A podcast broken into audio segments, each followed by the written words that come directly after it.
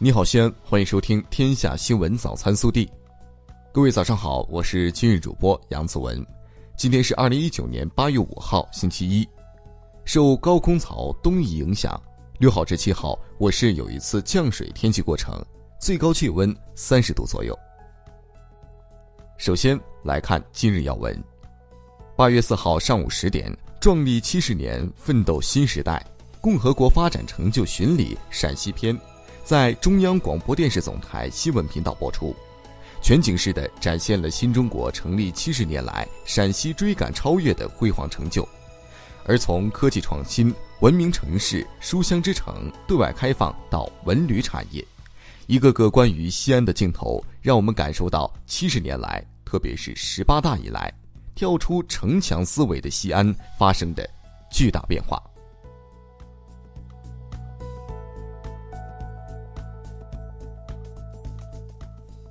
本地新闻，8月4号，记者从陕西省文物保护研究院获悉，日前，中国陕西文物保护专家及工作组为保护蒲甘佛塔所做的辛勤努力和富有成效的工作，受到缅甸政府的高度肯定。据悉，该项目是近几年来国家对外援助资金最大的文化遗产援助项目。8月4号，记者从省招办获悉，2019年我省高职专科批次填报志愿开始的时间较原计划提前2天，8月4号开始，8号8时结束。为延续书博会精彩，进一步推进西安书香之城建设，西安报业传媒集团、西安日报社近期举办邂逅书香有奖征文征图全媒体展示活动，作品征集时间为8月5号至31号。记者日前获悉，为进一步加强青少年活动阵地建设，促进青少年成长成才，团市委决定开展西安市青少年教育基地申报工作。记者日前获悉，本月内，周至、鄠邑、长安、高陵、蓝田、灞桥等9个区县的18个交通安全劝导站点将完成警保联动建设，发生轻微交通事故半小时就能完成理赔。8月2号晚至8月3号，周至县普降大雨，108国道周至山区段四处道路被淹没，导致交通中断，无人员伤亡。西安公路管理局迅速展开抢险工作，目前已抢通单车道，但由于雨后山体不稳定，108国道山区段仍在交通管制中。记者日前从省统计局获悉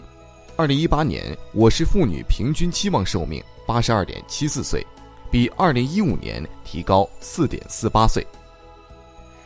8月3号，肺癌诊疗一体化中心简称 ILCC 在西安交大二附院成立，这也是陕西省第一家 ILCC。 昨晚主场作战的陕西大秦之水队以0-1不敌冲超大热门呼和浩特队。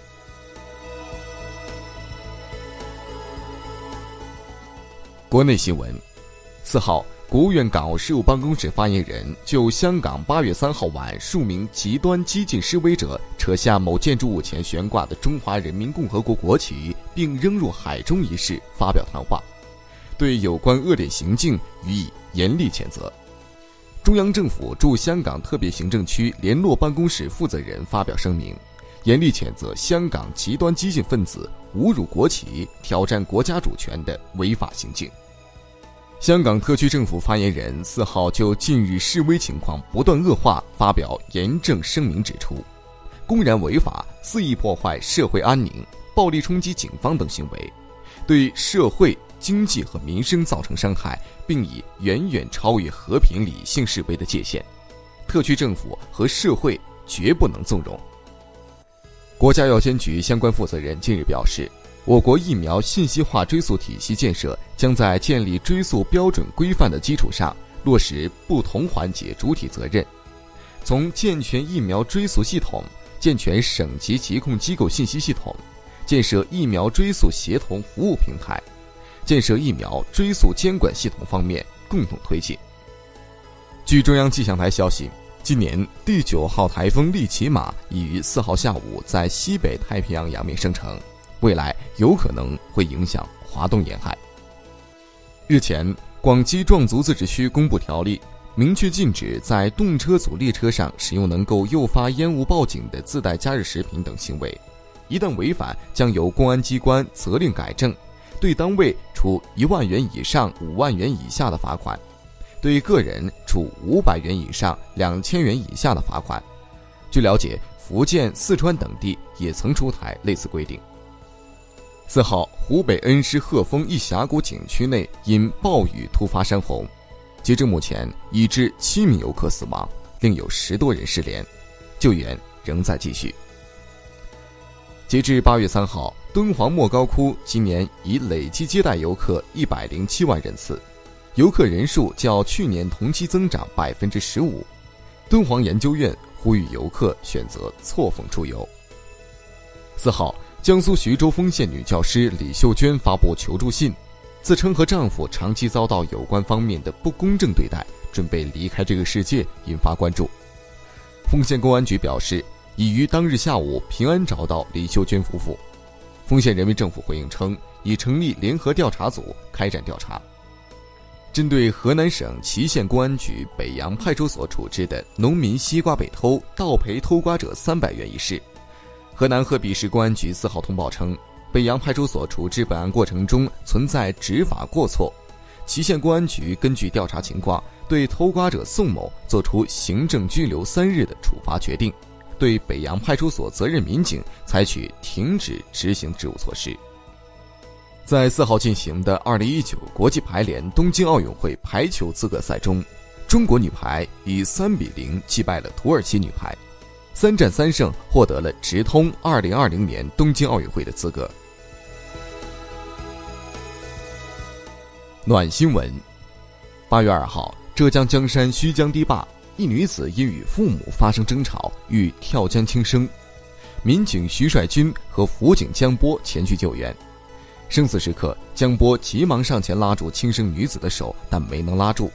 眼见女子落水，两人紧跟着跳入水中，最终将其成功救起。微调查，近日有游客在广东省博物馆的留言本上质疑工作人员管得好多呀，质问不让孩子解放天性吗？孩子跑怎么了？跳怎么了？对此，广东省博物馆回应称，在博物馆遵循相关的礼仪规范，也是对他人的尊重。对此你怎么看？更多精彩内容请持续锁定我们的官方微信，明天不见不散。